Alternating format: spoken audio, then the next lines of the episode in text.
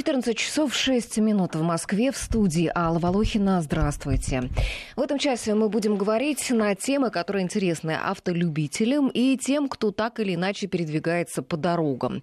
А, и автопрофессионалам тоже. А, в гостях у нас автоэксперт Игорь Маржарет. Игорь, здравствуйте. Э, добрый день. Для слушателей работает телефон в нашей студии 232-1559, код Москвы 495, WhatsApp и Viber для ваших бесплатных сообщений, плюс 7 903 170 63 63 и смс-портал 5533. Первым словом пишите «Вести». Ну, на этой неделе было очень много а, новостей, связанных а, с автомобильными делами. Да, богатая была неделя, правда. Да, есть о чем поговорить. Ну, давайте, может быть, начнем с такой вот народной, наверное, прям совсем темы. Водителей-профессионалов предлагают предлагают переаттестовывать раз в 10 лет, а не раз в 5 лет, как сейчас, да, предлагает это Минэкономразвитие. И э, эта новость касается очень большого числа россиян. Безусловно, у нас по статистике профессия водителя самая популярная в стране, самая массовая в стране. 7 миллионов человек работают у нас водителями. А Еще какое-то количество людей э, считает, что они не водители, но водят каждый день. Ну, например, человек, у него есть служебный автомобиль. Он водитель или нет? Ну, сложно сказать. И потом у нас э, примерно 45 э, миллионов человек имеют водительские права разных категорий. Ну вот я говорю, это самая массовая профессия, поэтому новость так или иначе касается достаточно большой группы людей, самой большой профессиональной группы людей. Э, и с чем это связано? Дело в том, что у нас, к сожалению, потеряна система советское автообразование. В Советском Союзе можно было сдать на права, и получил человек любительские права. Вот я помню, у меня были такой штампик был без права на работы по найму написано было. А если человек хотел работать водителем, он должен был получить профессиональное образование. Система ПТУ была, э, где а человек... сколько времени учили? Ну, минимум три года. Ничего себе. Да. Чтобы получить профессию водителя, надо было учиться минимум три года. Э, ну, а общем, сейчас же каждый считает, а сейчас я могу у нас вообще, в любой момент. Между прочим, Ал, вы сказали автолюбители. У нас даже слово автолюбители из лексикона практически ушло, потому что у нас четыре, что ли, года идет реформа автообразования. В результате каждый, кто за эти годы получил права, он уже не автолюбитель, а автопрофессионал. Потому что сейчас выдают как бы профессиональные права, э, именно как бы потому что учат тому же, чему учили раньше, но добавилось несколько предметов, которые я совершенно не понимаю, зачем нужно изучать, э, условно говоря, мужчине или женщине, которые собираются только возить свою тушку на дачу.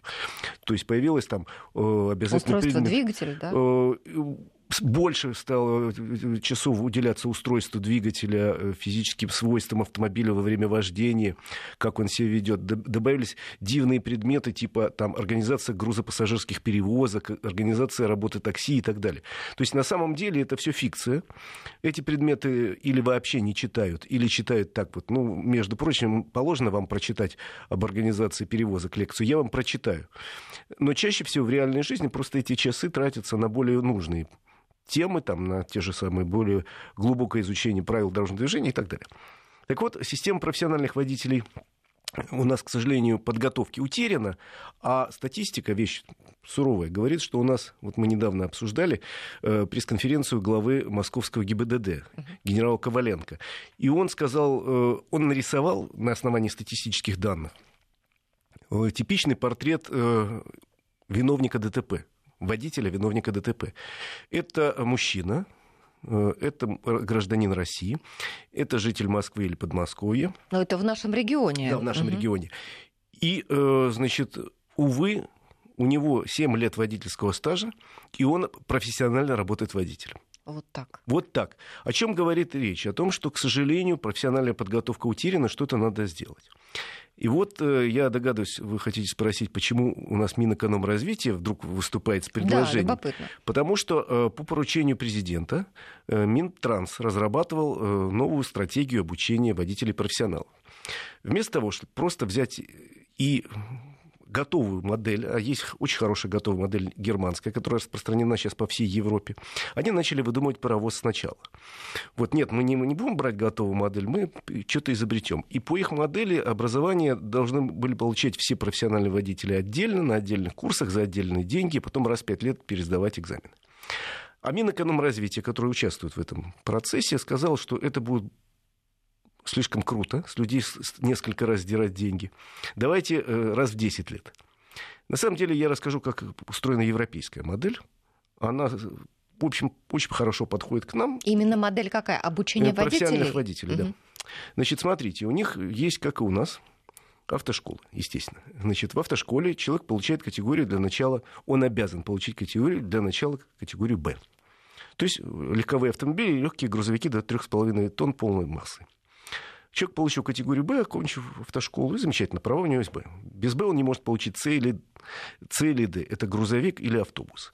Если у него есть Б, он дальше идет в следующую ступень автошколы и заканчивает, получает категорию С или Д. И дальше он с этими правами может, например, перевести на грузовике диван на дачу. А вот по времени это все сколько занимает?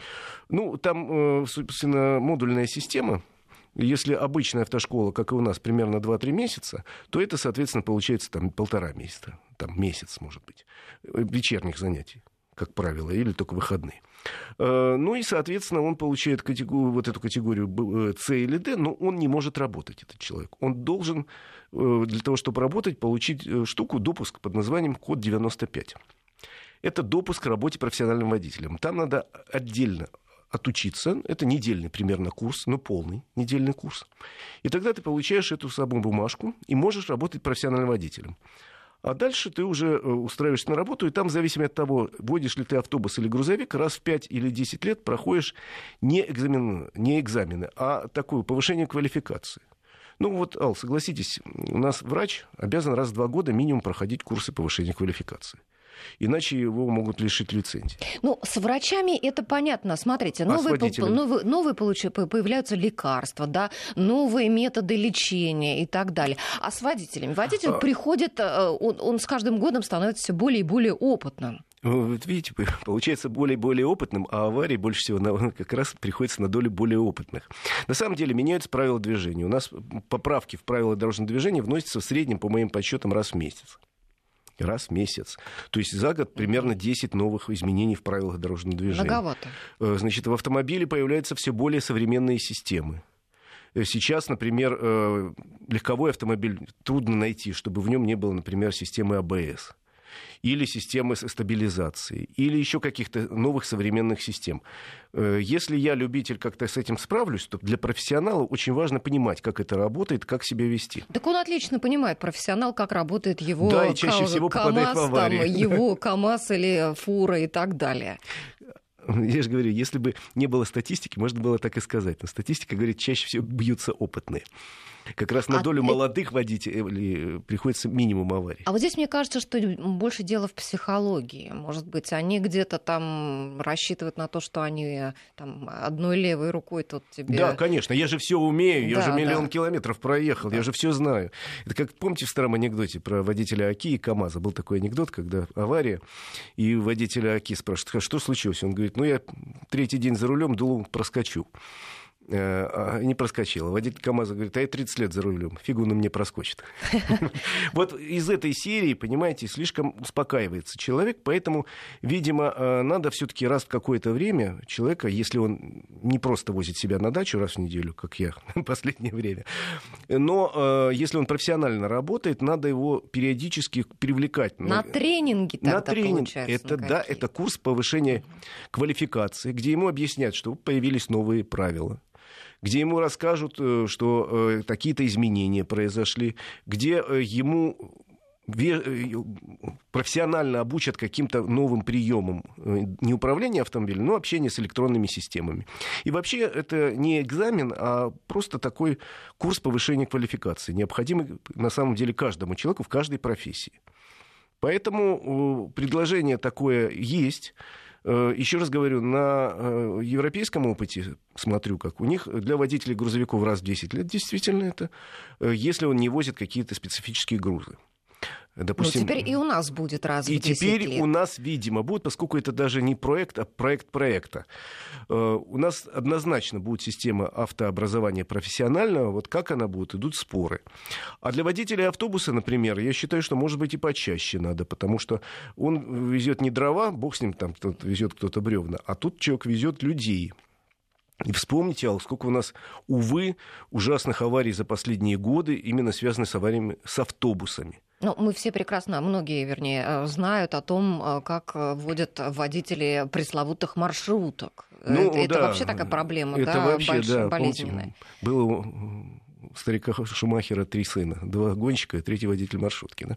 Вот, да. на самом деле, это действительно проблема. Проблема подготовки профессиональных кадров. Это для любой профессии большая проблема. Ну, а поскольку в транспорте у нас работает больше всего людей, наверное, поэтому мы и здесь эту тему обсуждаем. Может быть, она есть такая же проблема и в любой другой профессии. Я просто не, не берусь э, говорить об этом. А тогда объясните, почему э, вы говорите о том, что вот хорошо, что не раз в пять лет, а раз в десять лет будет это период аттестация, если э, правила новые вводятся каждый месяц, если необходимо постоянно... Ну, как вы понимаете, каждый месяц мы не будем собирать всех водителей. Ну, понятно. Это невозможно физически. Каждый год тоже достаточно сложно. Но 10 лет — это срок действия прав. Как правило, под это дело можно собрать и людей провести какой-то курс. 10 лет у нас действуют права. Если бы они у нас действовали 5 лет, я бы сказал, и в 5 лет, может. Если бы они были у нас пожизненным, как, допустим, в Финляндии там, или в Грузии, тогда можно было другие цифры придумать. Это просто технологически удобно. Вот у человека подошел срок обмена прав, а ему говорят, Иван Иванович, а хорошо бы тебе прослушать курс небольшой, там, Два часа, там, условно говоря, теории, четыре часа практики. Э, мы посмотрим заодно, как ты водишь так. Мы не ставим оценок, но э, вежливо поправим, если увидим, что ты что-то не так делаешь. Э, и в результате ты же будешь лучше владеть ситуацией, тебе же только лучше. Это должно стоить небольших денег. В случае, если человек работает водителем, за него, наверное, должна заплатить его организация. Еще раз говорю, это должно стоить небольших денег каких-то, это не, не миллионы. Ну и, соответственно, зато мы будем более уверены в том, что люди, сидящие за рулем, человек, который э, ведет автобус, в котором я еду, профессионал высокого уровня, и он не допустит какой-то ерунды. Ну, а вот предприниматели, которые а, вот, оплачивают да, вот эту переподготовку своих водителей, они вообще насколько в этом заинтересованы? А, или наоборот хотят оптимизировать? Вы знаете, они э, теоретически хотят, конечно, оптимизировать, но есть необходимые траты, которые хочешь не хочешь идти надо. Ну, знаете, вот владелец, извините э, за плохую ассоциацию, но владелец зимней вишни оптимизировал затраты да, на противопожарное оборудование. К чему это привело? То же самое мы не задача государства не позволить оптимизировать предпринимателю траты, например, на подготовку водителей. Между прочим, у нас, хотя сейчас нет обязанности, я вам могу сказать, что крупнейшая наша нефтяная компания раз в год устраивает, э, это ее инициатива, в законе такого требования нет, раз в год для водителей бензовоза устраивает не просто курс повышения квалификации, а достаточно жесткий тренинг э, и э, жесткие курсы контраварийной подготовки, потому что водитель бензовоза должен понимать, как он действует в случае, если условно условно говоря, вот эту сзади емкость занесло там. Как? Потому что это э, реально большая опасность для огромного количества людей.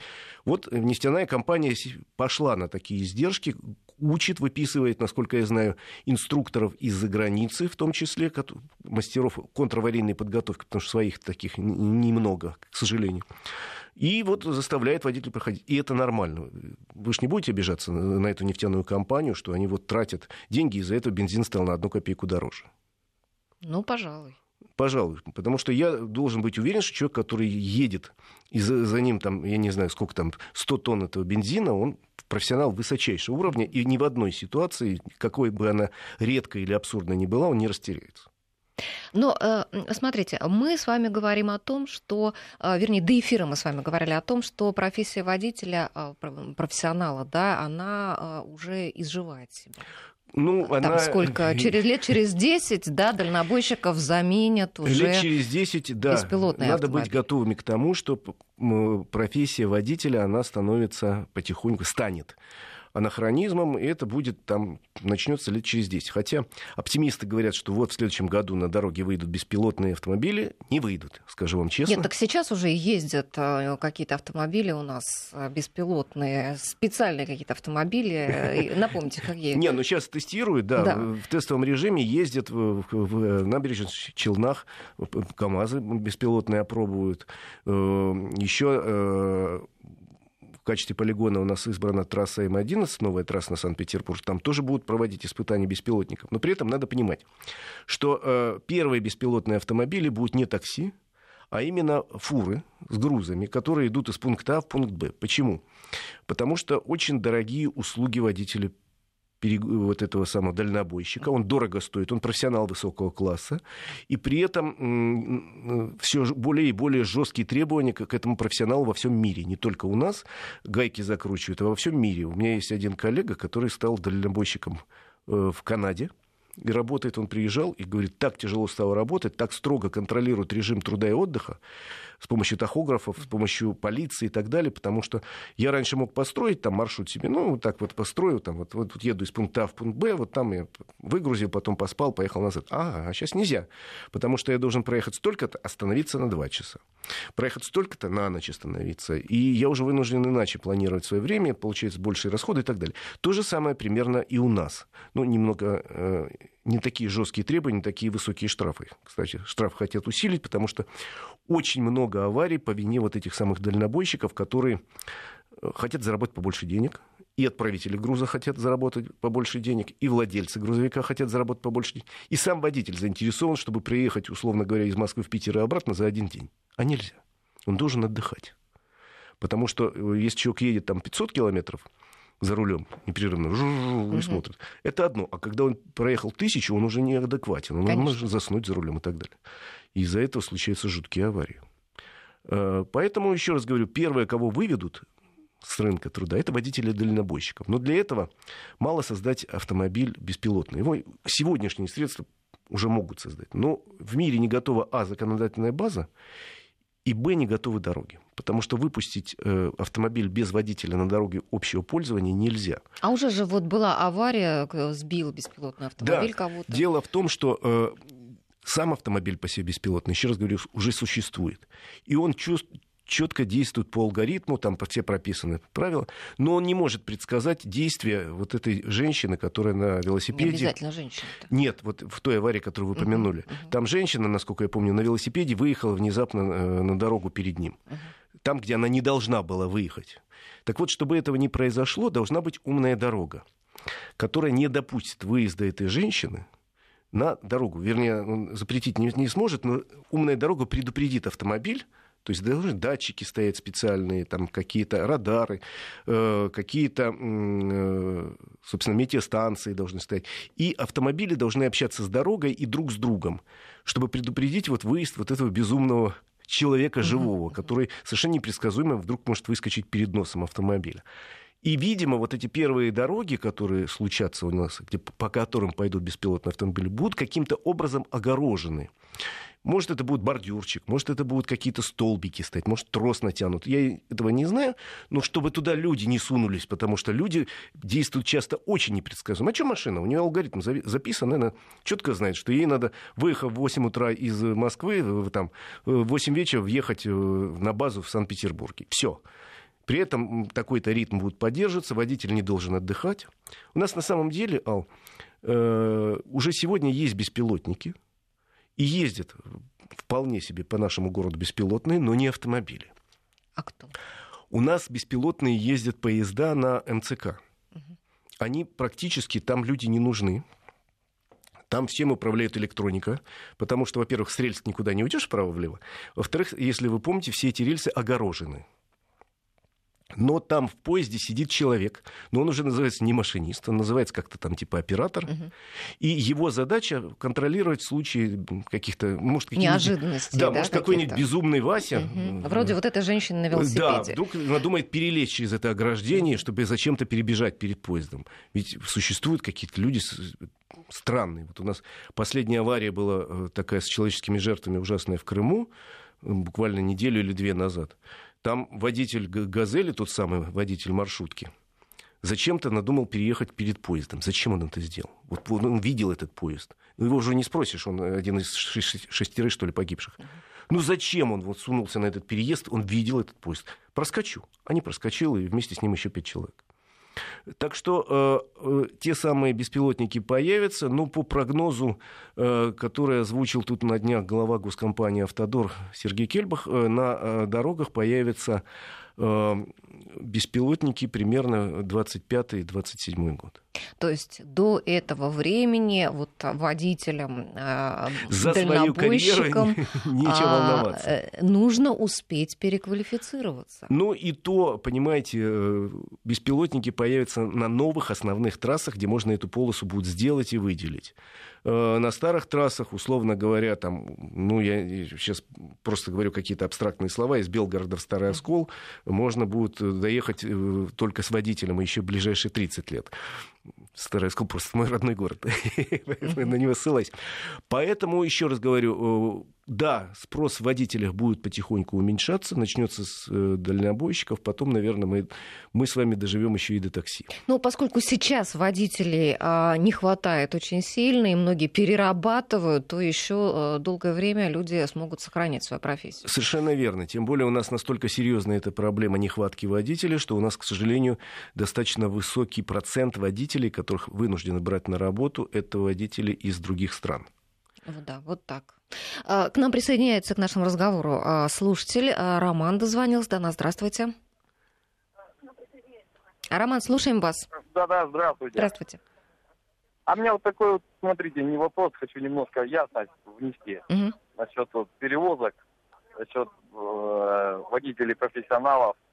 Вам сначала нужно разобраться с транспортными компаниями большими, которые занимаются перевозками, так как они оплачивают водителям за километры. Им нужно, понимаете, километрам условия такие создают, что 17 тысяч километров ставят им условия, чтобы они проехали за месяц. Вы понимаете? Понимаю, а без переработки практически не проедешь. Так вы хотите сказать, Роман? Они работают транспортные компании за копейки, понимаете? Им нужно, чем больше они перевезут, тем больше они заработают. Они ну, ну, от этой связки ну, никогда не уйти. Это э, такая связка железная. Больше работаешь, больше получаешь. Тут уже никак не уйти. Но при этом должно государство, вот вы говорите, вам надо разобраться. Нам разобраться не надо. Мы и так разобрали с Аллой. Мы м, хотим, чтобы разобралось государство с этой ситуацией, потому что реально люди перерабатывают, реально компании ставят задачу, которую выполнить, не нарушая правила, невозможно. Иначе получишь копейки. И, кстати, почему достаточно много людей работает из соседних, из южных стран, потому что для них это не копейки, для них это серьезные деньги, а россияне рассчитывают зарабатывать гораздо больше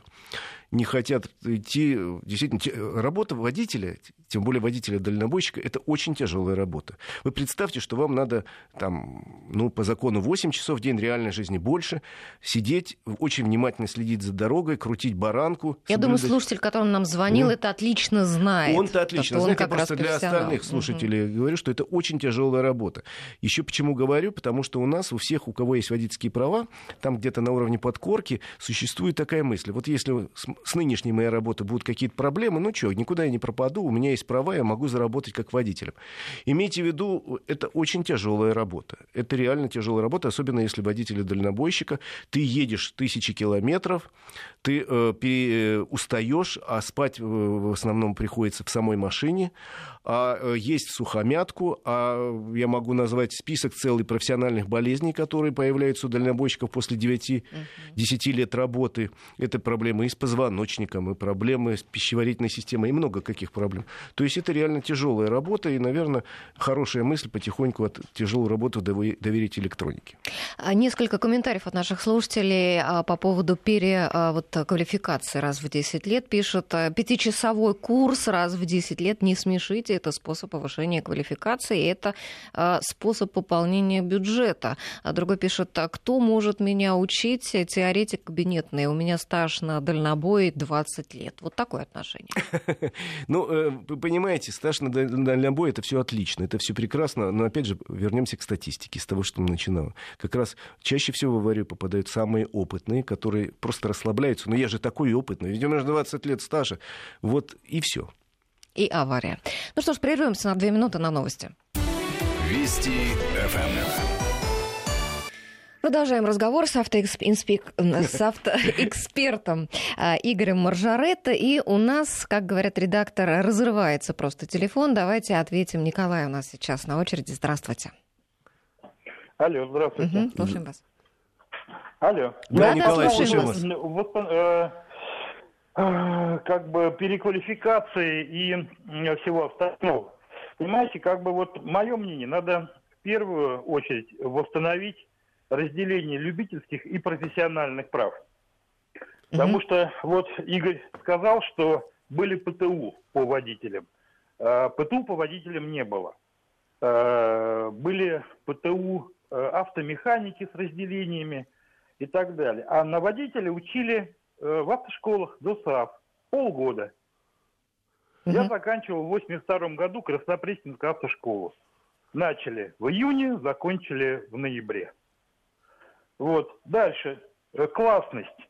Понимаете, э, у водителей, по-моему, сейчас у единственных э, транспортников, у которых нет подразделения квалификации или классности. Она есть у, по-моему, у речников точно знаю, есть у летчиков. А у водителей вот была третий класс, второй, первый. Сейчас этого нет. Тоже надо восстанавливать. И, по-моему, надо вот э, э, Игорь Маржаретта, он по-моему, в те же года получал права, да, и наверняка прекрасно знает еще советскую систему подготовки водителей. Ну, вот Игорь в самом начале об этом сказал, что да. Да, Николай, я чуть позже, чем вы получал, ну, 80-е годы. Да, это правда. Мне очень жаль иногда, что вместе с водой выплеснули и ребенка. Система-то была неплохая. Максимум хорошего и полезного и правильного надо брать оттуда. Понимаете, если бы я пришел на автобазу устраиваться с правами Э, с отметочкой любительский категории «Б», на меня посмотрели бы как на идиота. Меня бы даже не взяли э, на легковую машину, на какой-нибудь э, каблучок или, или «Волгу», либо еще куда-то. Конечно. Ну, я с вами совершенно согласен, Николай. Вы, в общем, очень правильно говорите о том, что надо разделить водителей и профессионалов, потому что в результате реформы, которая у нас 4 года назад стартовала, Минобр так закрутил. Они пытались, насколько я понимаю, э, максимально стандартизовать все виды образования. В результате про автошколы просто забыли. У нас есть там школьное образование, есть дополнительное образование, есть высшее там и так далее, профессионально. А автошколы забыли, куда их дети и на всякий случай сунули в профессиональное образование. В результате, получается, те люди, которые выходят из автошколы сегодня, имеют профессиональные права, и теоретически человек по нашему закону, окончивший автошколу, допустим, по категории С, и пойдет завтра устроиться на грузовик работать, и никого не интересует, сколько он на этом грузовике отъездил с инструктором и так далее. То есть, на самом деле, не надо учить людей, которые собираются только ездить на дачу основам грузовых перевозок, угу. А наоборот, те, которые будут заниматься грузовыми перевозками, надо учить и подольше. Э, Николай совершенно правильно сказал, образование было и такое, автошколы ДОСААФ были, но было и профессиональное образование, и в ПТУ можно было получить профессию водителя. И там, и там ее давали. Э, каждый выбирал для себя дорогу. Многие мои друзья, например, понимая, что все равно придется служить в армии, записывались на эти курсы, так я хоть за, государственный счет получу права.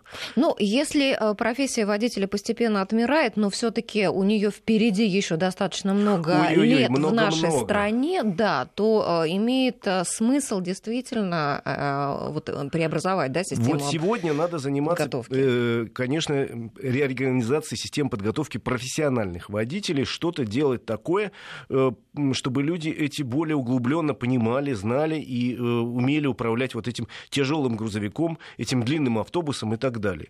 Потому что, еще раз говорю, то, что сейчас, к сожалению, не соответствует реалиям сегодняшнего дня. Сильно. На самом деле, если копнуть вот эту нашу всю сферу автомобильной жизни, там э, реформы надо проводить в огромном количестве отраслей. Ну, в частности, что-то делать с техосмотром, потому что э, те же самые грузовики, автобусы проходят формальный техосмотр, а потом выезжает на улицу, выясняется, что у него тормоза не работают. Надо что-то делать с системой медосмотра водителей, потому что на сегодняшний день она тоже полностью отсутствует. И я подхожу к остановке, э, подъезжает автобус. Тут я хоть уверен, в, Мосго... в Мосгортрансе проверяет водителям перед выходом на маршрут. А если это где-то в Подмосковье, в маленьком городке, где автоколонны нет, а это частники занимаются извозом. Откуда я знаю, что это там Иван или там, я не знаю, еще кто-то проходил ли проверку врача? Может, его Кондратий хватит по дороге? Угу. Виталий с нами на связи. Здравствуйте. Виталий, Виталий вы с нами? Виталий потерялся по дороге. А есть, есть еще звонок? Я на связи. А, а Виталий, вы здесь, да? Мы хорошо. слушаем вас. Здравствуйте. Э, здравствуйте. Я с Владивостока. У меня есть такой вопрос. Э, А как будет автопилот, например, колесо менять в дороге? Либо в городе Владивостоке сложный рельеф, э, тяжелые узкие дороги. Как он будет заезжать на место погрузки-выгрузки? Спасибо большое, Виталий, за вопрос и за то, что Хороший вы дозвонились вопрос. нам из Владивостока. Да, и ждали Привет нас. городу Владивосток. Угу. Большой, э, люблю этот город, много раз бывал. Э, во-первых, мы с Аллой говорим о дальней перспективе, потому что вот если через 10 лет появится автопилот, только на, э, пока для, на дальнобое. Условно говоря, 900 километров между Владивостоком и Хабаровском, вот там, если появится специальная выделенная полоса для грузовиков, они и пойдут там. А э, что касается э, пробитого колеса, ну, я надеюсь, что на этих участках-то дорог сможем обеспечить качество асфальта, во-первых. А во-вторых, уже сейчас, на, пока на дорогих моделях автомобилей есть колеса системы Renflat, которые невозможно пробить, условно говоря. Э, во всяком случае, если даже пробили вы это колесо, вы спокойно доедете 200-300 километров до ближайшей точки, где будет проходить обслуживание этих автомобилей. Поэтому тема очень отдаленная, хотя задумываться над ней нужно уже и сейчас. Кто будет там э, в случае чего ремонтировать этот автомобиль. Но я надеюсь, что к тому времени автомобили, которые выйдут на этот раз, будут очень надежные, с очень надежными колесами. Ну и э, нужны очень надежные дороги. Вот многие у нас пишут здесь в ленте о том, что ну а пока у нас такого качества дороги. Да, Читаю, какие беспилотники в России с нашими-то дорогами. Ну, вы знаете, в первую очередь беспилотники, еще раз говорю, выйдут на скоростные скоростные участки скоростных э, магистралей федерального значения. Эти дороги у нас, согласитесь, последние годы сумели довести до нормального состояния. Сейчас вот я езжу регулярно, допустим, э, по трассе М1 на Минск.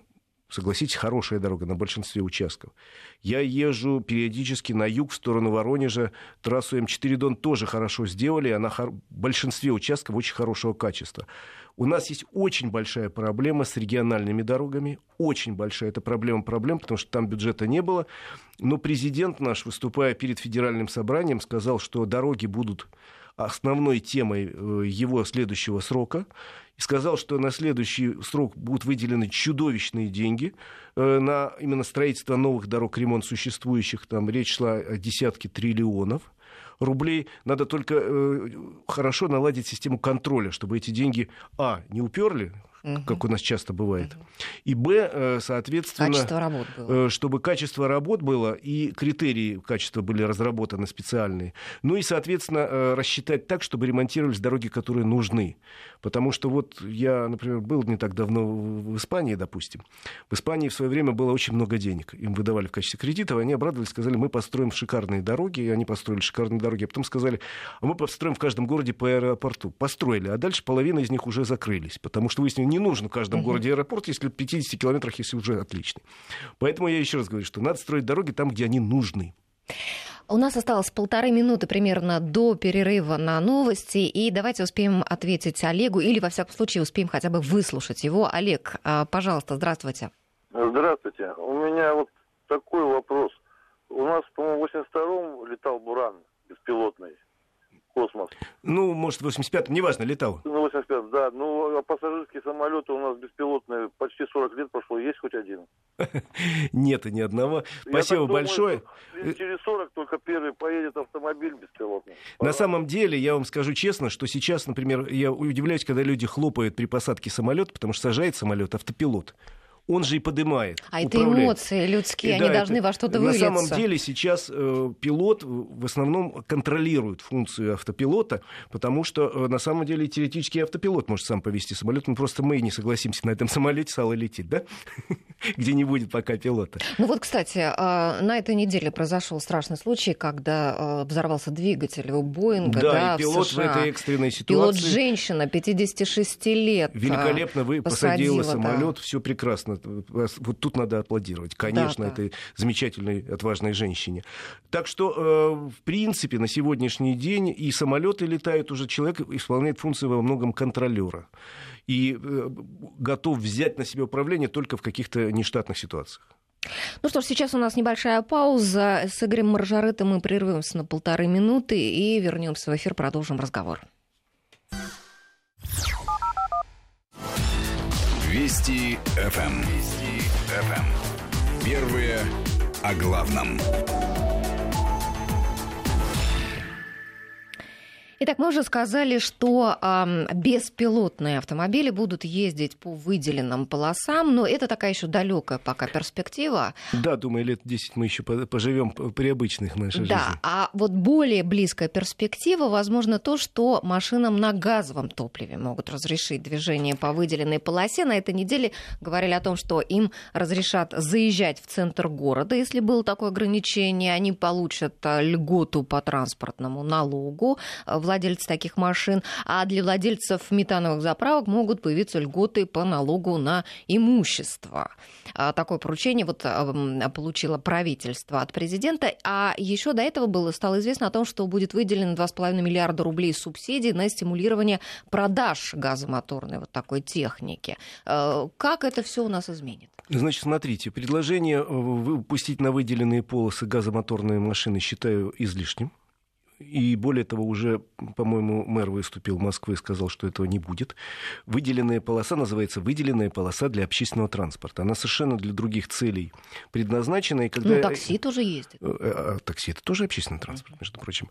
Э, чтобы дать преимущество общественному транспорту в огромном нашем городе и в любом городе. И э, периодически звучит фраза, давайте туда пустим инвалидов, а давайте туда мотоциклистов пустим, а давайте туда пустим вот теперь газовые машины. Не надо. Э, стимулировать покупку газовых машин нужно совершенно другими способами. Во-первых, о которых сказали вы, то есть налоговые льготы какие-то, въезд в зоны экологические у нас появится, знак, он уже в гости появился на улицах через какое-то время. Въезд в ту или иную зону разрешен только автомобилем, условно говоря, с таким-то классом экологическим, потому что ну, реально чадящие машины не нужны в центре любого большого мегаполиса, тем более в историческом центре. А самый главный стимул для того, чтобы я купил э, машину, работающую угу. на газе, звучит Должен так. быть какой-то материальный. Нет, нужны заправки. У нас нету в стране газовых заправок. Я вам могу сказать честно. Однажды я взял на тест-драйв автомобиль э, с двигателем, который работал на сжатом газе. Прекрасный автомобиль был, замечательно, я там этот бак набил, э, не бак, там емкость эту uh-huh. набил газом, там, условно говоря, за 100 рублей, и проехал на этом деле 600 километров без всяких проблем. А дальше стал вопрос, а что дальше? А дальше я выяснил, что в Москве 4 газовых заправки. Так, а какой, какой газ вы имеете в виду? Метан? Метан. Метан. Это сейчас самый современный вид газа. Угу. Метан, он не требует особой обработки, и его э, достаточно быстро закачать. Но так по вот, ним действительно очень мало Четыре заправки в Москве, еще две в области. Всего в России их около 300. Так, вот я нашла данные, что 6 в столице заправок. Ну вот это считаю да, областные. Расположенных в промзонах да, около МКАД. около МКАД, совершенно верно. Я э, подтверждаю на своем опыте. И зачем мне автомобиль, который я не могу заправить? Вот зачем он мне нужен? Уже принято примерно десяток постановлений правительства за последние 20 лет. Законы приняты, указы президента есть, а ВОЗ и ныне там. Дело в том, что наш газовый монополист, в общем, не, по большому счету, не очень был все эти годы заинтересован в том, что строить эту заправку. Потому что построишь эту заправку, стоит она огромных денег. Это надо емкости, вкапывать под землю, закачивать. А отобьется она никогда, потому что в стране очень мало газовых автомобилей. И получается замкнутое кольцо. Почему люди не покупают такие автомобили? Потому что негде заправить. Почему не строят заправки? Потому что нет автомобилей. Чтобы разорвать это кольцо, нужно некое волевое усилие сказать, газовый монополист, ты должен построить в стране не, не 300 заправок, а 3000. И тогда людям будет очень выгодно перейти на газ. Я, знаете, как-то э, разговаривал в эфире с э, человеком, который у нас занимается один из главных по электромобилизации в стране. Он профессор, он доктор наук, он глава компании, которая разрабатывает аккумуляторы, глава компании, которая ставит эти системы электрические на электробусы, которые будут у нас по Москве в этом году уже бегать. Uh-huh. И он мне честно сказал, будущее нашей страны, города это, да, наверное, через какое-то время электромобили, но все дальние расстояния это автомобили на газу. Ну как электромобили это наше будущее, когда вот цифры. В 2018 году рынок новых электромобилей в России вырос на 23%. А что такое эти 23%? Было продано 16 новых электромобилей. Обалдеть. На самом деле для России пока э, электромобиль это не более чем дорогая игрушка.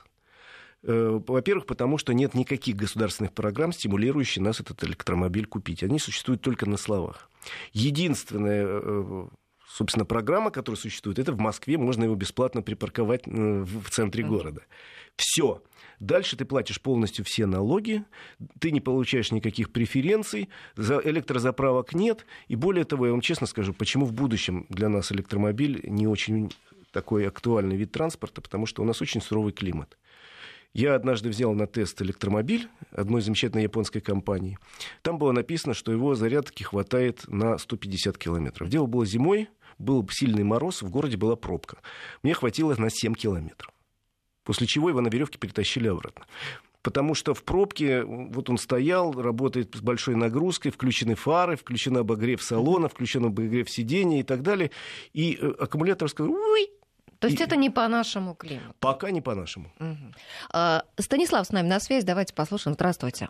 Здравствуйте. Ну, я, скорее всего, буду в данном случае оппонировать вашему Давайте, эксперту, это хорошо. Потому что я представляю компанию, которая занимается как раз производством зарядных станций угу. в России.